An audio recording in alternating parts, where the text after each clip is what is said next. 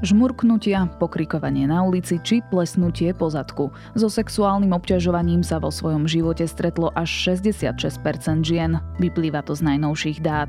Prečo sú štatistiky také vysoké? A aké opatrenia treba prijať, aby sme sa cítili bezpečnejšie? Je streda, 12. októbra, meniny majú Maximilian, Maxim a Max. Bude polojasno až oblačno, denná teplota od 12 do 19 stupňov. Počúvate Dobré ráno, denný podcast denníka ZME s Janou Maťkou. Maťkovou.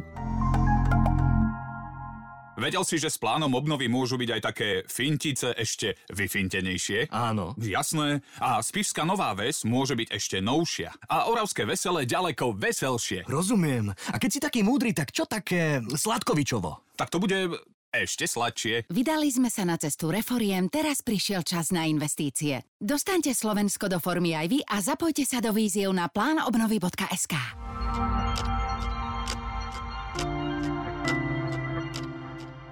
A teraz už krátky prehľad správ.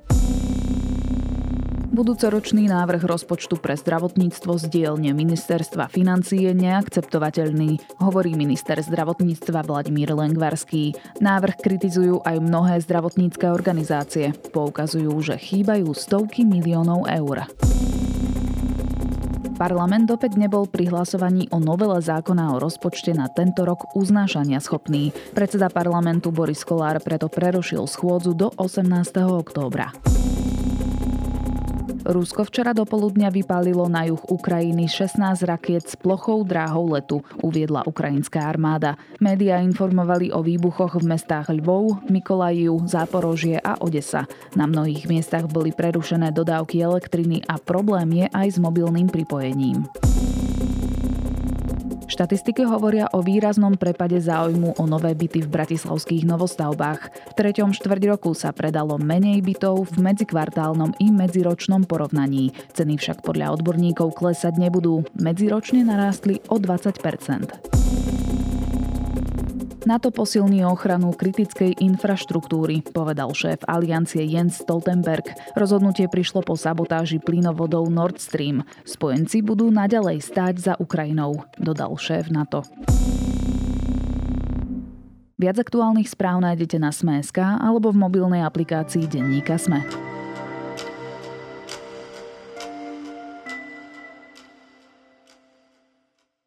So sexuálnym obťažovaním sa stretla viac ako polovica populácie. Ak by sme sa pozreli čisto na ženy, obťažovanie zažili až dve tretiny z nich. Tieto údaje vyplývajú z prieskumu Inštitútu pre výskum práce a rodiny, ktorý skúmal, akým formám sexuálneho obťažovania ľudia čelia, či ho nahlasujú a ako sa takáto forma správania postihuje. O detailoch sa budem rozprávať s redaktorkou denníka ZME Mijou Žurekovou. Rozumiete, čo mohlo niekoho na tomto vašom e, výroku znepokojiť alebo sa ho dotknúť? Tak predovšetkým je to naozaj skutočný príbeh. To, to údajne napís, nenapísala ani jedna z tých obchytkávaných, ale nejaká úplne iná, A ktorú... na tom, kto napísal to údajne, keď ich obchytkával? No záleží, záleží samozrejme, lebo... A existuje nejaká možnosť, že možno to tým sestričkám vadilo, len to nikdy nepovedali? Teoreticky je to možné, že, e, ich, e, že im to prekážalo a len len to nenapísali, ale viete, má maďarský humorista taký výrok, že muž a žena si nikdy nemôžu rozumieť, lebo každý chce niečo iné. Žena chce muža a muž chce ženu. Tak e, viete, keď sa žena vyfinti... Ale viete, žena, tak, žena nechce tak, každého pre, muža, ktorého stretne, rozumiete? No, to je jasné, no. Ale mnohí muži si myslia, že to kvôli nej, no. Mia, ako sme už spomínali, počet žien, ktoré zažili sexuálne obťažovanie, narástol. V roku 2012 sa s obťažovaním stretla polovica ženskej populácie, teraz sú to dve tretiny. Nie je to ale tým, že sa ženy už neboja ozvať, teda že tých prípadov nie je e, násobne viac, ale teda že e, sa o tom hovorí viac. Áno, aj toto môže byť vysvetlením, pretože či vzrasta sexuálne obťažovanie sa asi úplne zmerať nedá, keďže mnoho prípadov je nenahlásených, mnoho prípadov si ľudia ako sexuálne obťažovanie ani neidentifikujú.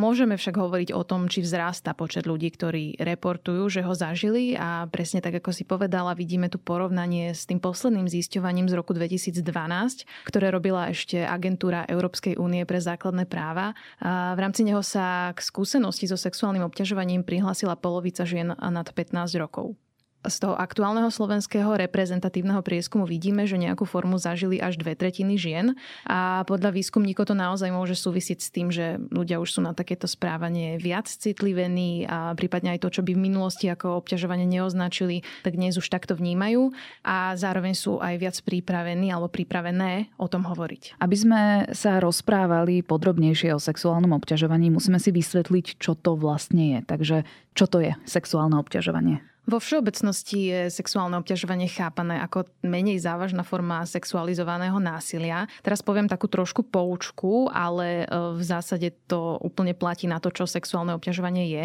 Čiže e, môže ísť o verbálne, neverbálne alebo fyzické správanie sexuálnej povahy, pričom úmyslom takéhoto správania alebo následkom môže byť e, narušenie dôstojnosti osoby, jej poníženie, zastrašenie alebo zneúctenie. A, a teda sexuálne obťažovanie sa má viacero fóriem. Môžeme ho deliť e, na verbálne alebo teda slovné, ako napríklad e, nadávky, vtipy, komentáre na vzhľad, prípadne virtuálne, čo môže obsahovať napríklad zasielanie nejakých neželaných sexuálnych obrázkov a fotiek. A potom je to neverbálne sexuálne obťažovanie, čiže napríklad um, obzeranie si niekoho, poškuľovanie, žmurkanie, oplzlé sexuálne gesta, uh, pískanie na ulici a tak ďalej. Ďalej fyzické sexuálne obťažovanie, teda neželané dotyky, bosky, um, plesnutia pozadku, ale aj obchytkávanie, objímanie, ktoré teda sú nevyžiadané, neželané a mm, na poslednom mieste je sexuálny nátlak, e, pod ktorý spada napríklad aj vyhrážanie sa inému človeku, že ak sa sexuálne nepodvolí, tak to bude mať pre neho nejaké negatívne následky.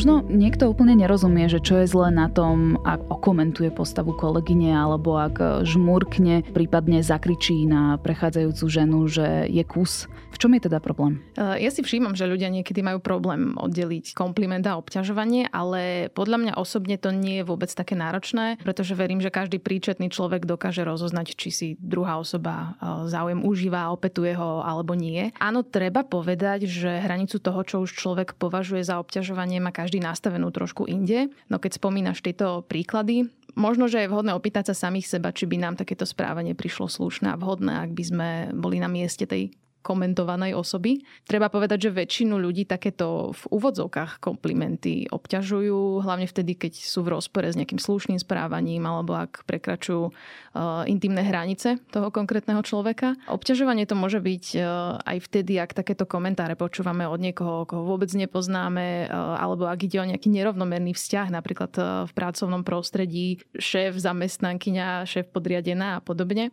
A takisto, keď spomínaš to pokrikovanie, respektíve sexuálne obťažovanie na ulici, tak pri ňom nehovoriac, e, ženy ho považujú za ponižujúce a málo sa hovorí o tom, že pri ňom dokonca zažívajú strach. Pretože áno, aj muži sú obeťami sexuálneho obťažovania, ale len málo ktorý povie, že sa pri ňom bál a už je to pomerne častý prejav, pretože si okrem toho, že na nich niekto píska alebo žmúrka alebo si ich obzerá, tak si môžu klásť otázku, no čo ak si ten človek u mne dovolí viac, nezačne ma prenasledovať, nenapadne ma alebo neznásilní ma.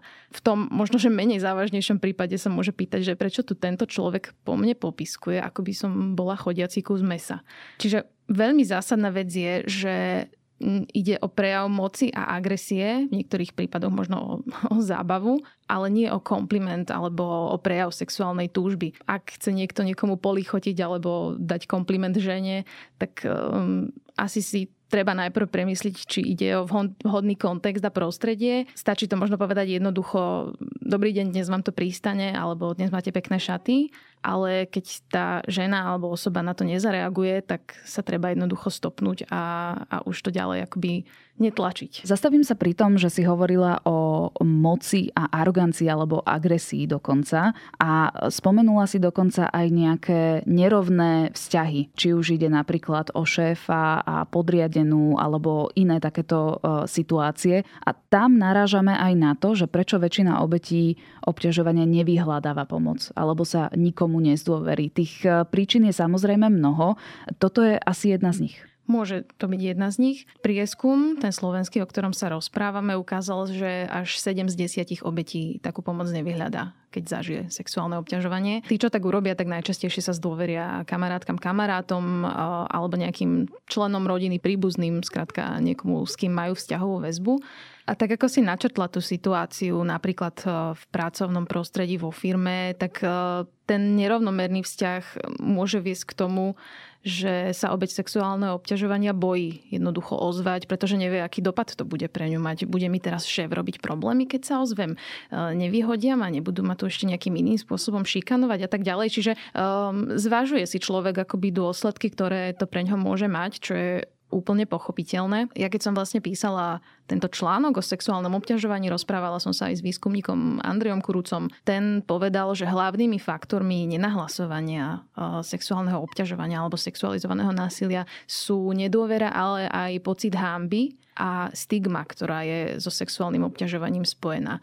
Pretože um, súvisí to do istej miery aj s takým akoby zľahčovaním sexuálneho obťažovania v našej spoločnosti a takisto s netrestaním tohto správania, čo sú vlastne zásadné prekážky, aby sme dokázali sexuálne obťažovanie nejakým spôsobom eliminovať alebo mu predchádzať alebo riešiť jeho následky. Ako vlastne rieši sexuálne obťažovanie naša legislatíva? Čo sa týka pracovného prostredia, tak um, legislatívne ju zastrešuje antidiskriminačný zákon, uh, ktorý chápe sexuálne obťažovanie ako formu diskriminácie a tu zakazuje. Okrem pracovnej oblasti rieši takéto prejavy aj v oblasti vzdelávania, zdravotníctva, uh, sociálnych služieb a tiež pri poskytovaní tovarov a služieb. Hoci treba povedať, že mm, vymožiteľnosť uh, tohto zákona je pomerne náročná. Prípade sexuálneho obťažovania na verejnosti, ktoré je najčastejšie, čo vychádza aj z toho prieskumu, tak je situácia ešte problematickejšia, pretože tieto formy trestné v našom zákone nie sú a Polícia, ak vôbec pristupuje k nejakým takýmto incidentom, tak k ním pristupuje zväčša ako k priestupkom. Ja som sa pýtala aj ministerstva spravodlivosti a to mi odpovedalo, že postihovanie týchto fóriem sexuálne obťažovania na ulici, ako sú pokrikovania alebo nejaké oplzlé poznámky sa zaviesť momentálne nechystá. Pripomenulo, že určité formy sexuálneho obťažovania, ktoré sa môžu diať na verejnosti, tak sú postihovateľné aj dnes. To je v prípade napríklad sexuálneho exhibicionizmu na verejnosti, pri ktorom môže ísť o trestný čin výtržníctva, prípadne o dlhodobé obťažovanie prostredníctvom počítačových sietí, pri ktorom môže ísť napríklad o trestný čin nebezpečného elektronického obťažovania. Mňa v tom prieskume zaujalo aj to, že niektoré obete nenahlasujú sexuálne obťažovanie aj preto, že majú nedôveru v súdnictvo, prípadne, že si myslia, že aj tak sa nič nestane, ako tom budú otvorene rozprávať. A tu sa dostávame práve k tej policii, ktorú si spomenula. Totiž to ukazujú sa niekedy príklady veľmi nelichotivé a necitlivého zaobchádzania s obeťami sexuálneho násilia, kedy na policajnej stanici sa obete pýtajú, že či náhodou neprovokovala alebo čo mala na sebe oblečené. Zlepšuje sa tento prístup policie? To je veľmi ťažká otázka, pretože myslím si, že je to individuálne a závisí aj od konkrétneho člena alebo členky policajného zboru. Zároveň vieme, že väčšina sexuálneho obťažovania zostáva nenahlásená. Takže je veľmi ťažké akoby vyhodnotiť, ako k tomu vo všeobecnosti policia pristupuje, ale odborníci a odborníčky, ktorí sa týmto témam venujú, upozorňujú, že policajti naozaj často nie sú na tento problém citlivení. Ja som za uplynulý rok písala o niekoľkých prípadoch sexuálneho obťažovania na verejnosti a presne ako hovoríš, jeden z nich sa udial v lete, myslím 2021 v Bratislave a tam sa obete stretli na policii s bagatelizovaním, s otázkami, čo mali oblečené, prípadne či obeď tohto správania nemohla pôsobiť na tých agresorov ako ľadová kráľovná a podobné veci čo vlastne by sme mohli akoby pomenovať, že ide o sekundárnu viktimizáciu, keď sa obeď opätovne stáva obeťou práve e, tým nepriateľným e, správaním zo strany orgánov, ktoré by jej práve mali pomáhať. Hoci určite sa takéto správanie nedieje vždy a všade, ale práve podobné prípady prispievajú k tomu, že ľudia problematiku sexuálneho obťažovania neberú vážne a že obete sa potom boja ho vôbec nahlasovať. Alebo ak neboja, tak presne ako si hovorila, že nemajú tú dôveru, že ich problém bude vyriešený, pretože keď to niekto nepovažuje za problém, tak prečo by k nemu mal zodpovedne pristupovať, myslím na, na strane policie alebo tých súdov. Aby sme nezostali len pri ženských obetiach, e, tento problém sa týka aj mužov. Ako veľmi sú vystavení muži sexuálnemu obťažovaniu? Áno, aj muži sú vystavení sexuálnemu obťažovaniu. Slovenský prieskum ukázal, že najviac sa stretávajú so slovným obťažovaním a práve tento typ zažilo až 56% opýtaných mužov vo vekovej skupine 35 až 39 rokov. A vo všeobecnosti um, je ohrozenou skupinou u mužov mladší produktívny vek. A zároveň, čo trošku ten prieskum aj naznačil, aj keď e, nehovorí to s úplnou istotou, ale ak ide o mužov, teda o mužské obete sexuálneho obťažovania, tak ohrozenejší sú tí, ktorí patria do sexuálnej menšiny, teda gejovia. Z čoho nejakým spôsobom nepriamo vyplýva, že páchatelia takéhoto správania budú väčšinou muži. A nie je to ešte stále tabu rozprávať o tom z pozície muža? Nejaká moja kolegyňa alebo kamarátka ma sexuálne obťažuje. No na začiatku sme hovorili, že celkovo rozprávať o sexuálnom obťažovaní sa evidentne ľudia obávajú už menej. Zrejme už aj u mužov dochádza k zmenám nazerania na to, čo sexuálne obťažovanie je a že sa im vôbec e, môže diať. V praxi sa stále často ukazuje, že tu o tom nevždy vedieme prospešné debaty, pretože keď sa začne hovoriť o sexuálnom obťažovaní, ktoré obvykle spájame e, so ženskými obeťami, tak sa začnú ozývať aj chlapi, ktorí hovoria, že a prečo nehovoríte aj o nás mužoch, alebo hovoria, že tiež boli v úvodzovkách obťažovaní, ale bolo im to príjemné, tak vlastne prečo sa ženy stiažujú a, a čo by oni za to dali a podobne, čo teda tejto debate vôbec nepomáha. Skôr ide o také bagatelizovanie a zosmiešňovanie toho, čo sa ženám deje. No a potom to opäť môže súvisieť aj s tými mužmi, ktorí naozaj zažili nepríjemné formy sexuálneho obťažovania. Potenciálne sa ani nemusia ozvať pre taký možný pocit hamby alebo vylúčenia z tej ich v úvodzovkách mužskej skupiny, um, pretože budú počúvať také, že, á, že tak čo ťa to trápi a veď môžeš byť rád a aké obťažovanie. Hej? Takže akoby opäť uh, také bagatelizovanie toho celého. Alebo že si ju nevedel upratať. Napríklad. Ale čo musím povedať je, že ak si porovnávame mužov a ženy, naozaj ide o oveľa vypuklejší problém u žien. Pretože áno, muži zažívajú sexuálne obťažovanie tiež. Je to obvykle iná forma, obvykle iná miera. Aj prieskum ukázal, že typický profil osoby, ktorá je najviac ohrozená sexuálnym obťažovaním, je niekto, kto má ženský rod a vek 15 až 24 rokov. Čiže ženy sú vo väčšej miere ako muži naozaj ohrozené každým typom sexuálneho obťažovania, čo vyšlo v tom prieskume, teda od verbálneho a neverbálneho cez fyzické až po ten sexuálny nátlak.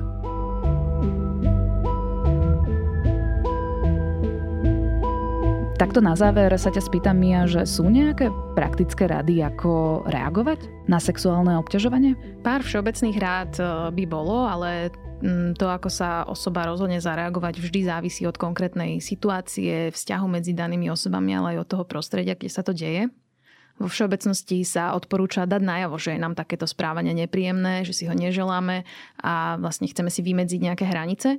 Ak ide napríklad o pracovné prostredie, odporúča sa zaznamenávať si dôkazy, nájsť svetkov, v takomto horšom prípade obratiť sa na nejakú zamestnaneckú alebo odborovú organizáciu, personálne oddelenie, prípadne nejakú inú autoritu v tej práci, ktorej dôverujeme a ktorá môže zasiahnuť.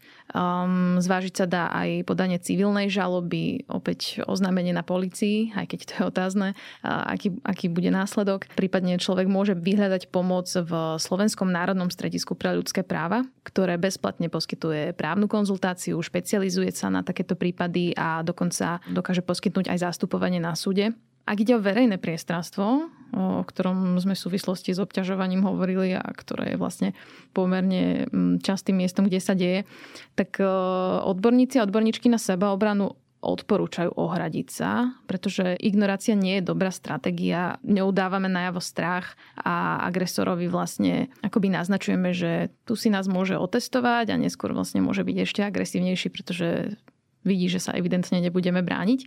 Ale uh, takisto zdôrazňuje sa, že to je možnosť a nie povinnosť, uh, pretože nevždy má človek teraz kapacitu sa brániť, alebo čas, alebo náladu a s nikým sa púšťať do nejakého konfliktu. Nehovoriac o tom, že niektorých to paralizuje a proste nedokážu to. Presne tak, každý má uh, rôzne reakcie v stresových situáciách, ale um, je vhodné mať akoby nachystanú nejakú univerzálnu vetu, ktorú si môže človek nacvičovať aj pred tým, keď už sa mu napríklad takéto situácie udiali a uh, očakáva, že by k ním mohlo dôjsť opäť.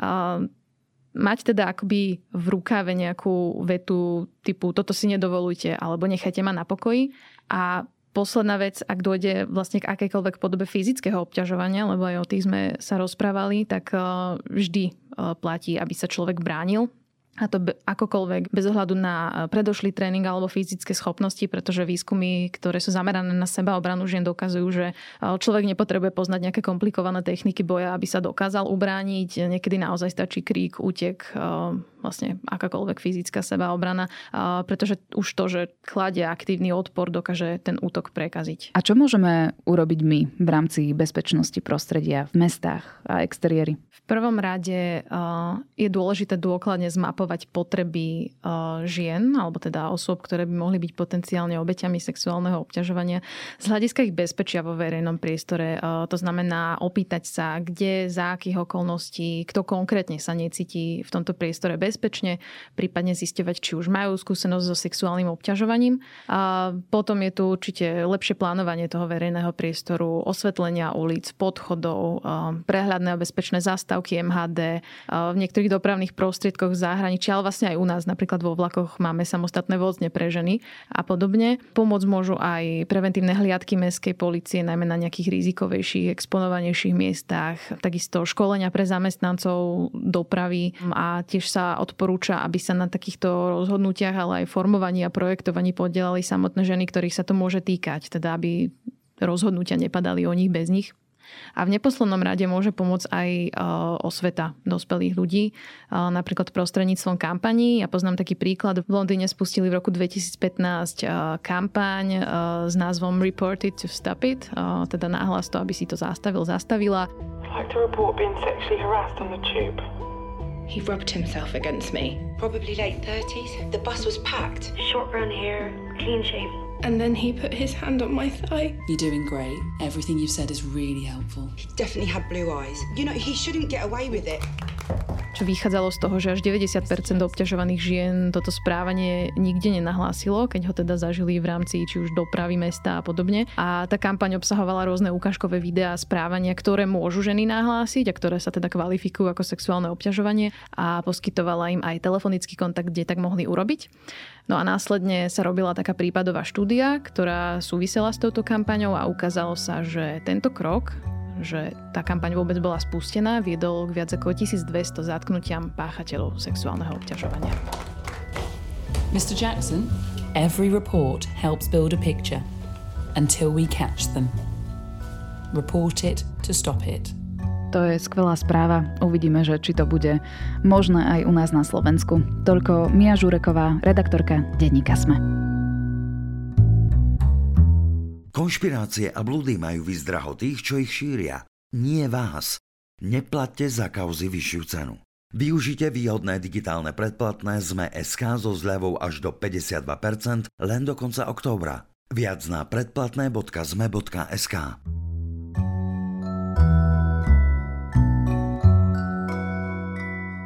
So sexuálnym obťažovaním a zneužívaním sa stretávajú žiaľ aj deti. Kolegyňa Barbara Mareková sa v podcaste Ľudskosť na túto neľahkú tému rozprávala s expertkou Slávkou Karkoškovou. Diskutujú o tom, čo treba zmeniť, aby boli deti v bezpečí, aké opatrenia treba zaviesť v školách, táboroch či v cirkvi a ako vyzerá účinná podpora a pomoc obetiam. Vypočujte si podcast Ľudskosť a epizódu s názvom Slávka Karkošková o obetiach sexuálneho zneužívania detí medzi nami a v podcastovom počúvaní môžete pokračovať aj pri novej epizóde podcastu Zoom a vedátorského podcastu o tom, ako zostreliť asteroid. Na dnes je to všetko. Počúvali ste Dobré ráno, denný podcast denníka ZME s Janou Maťkovou. Do počutia opäť zajtra.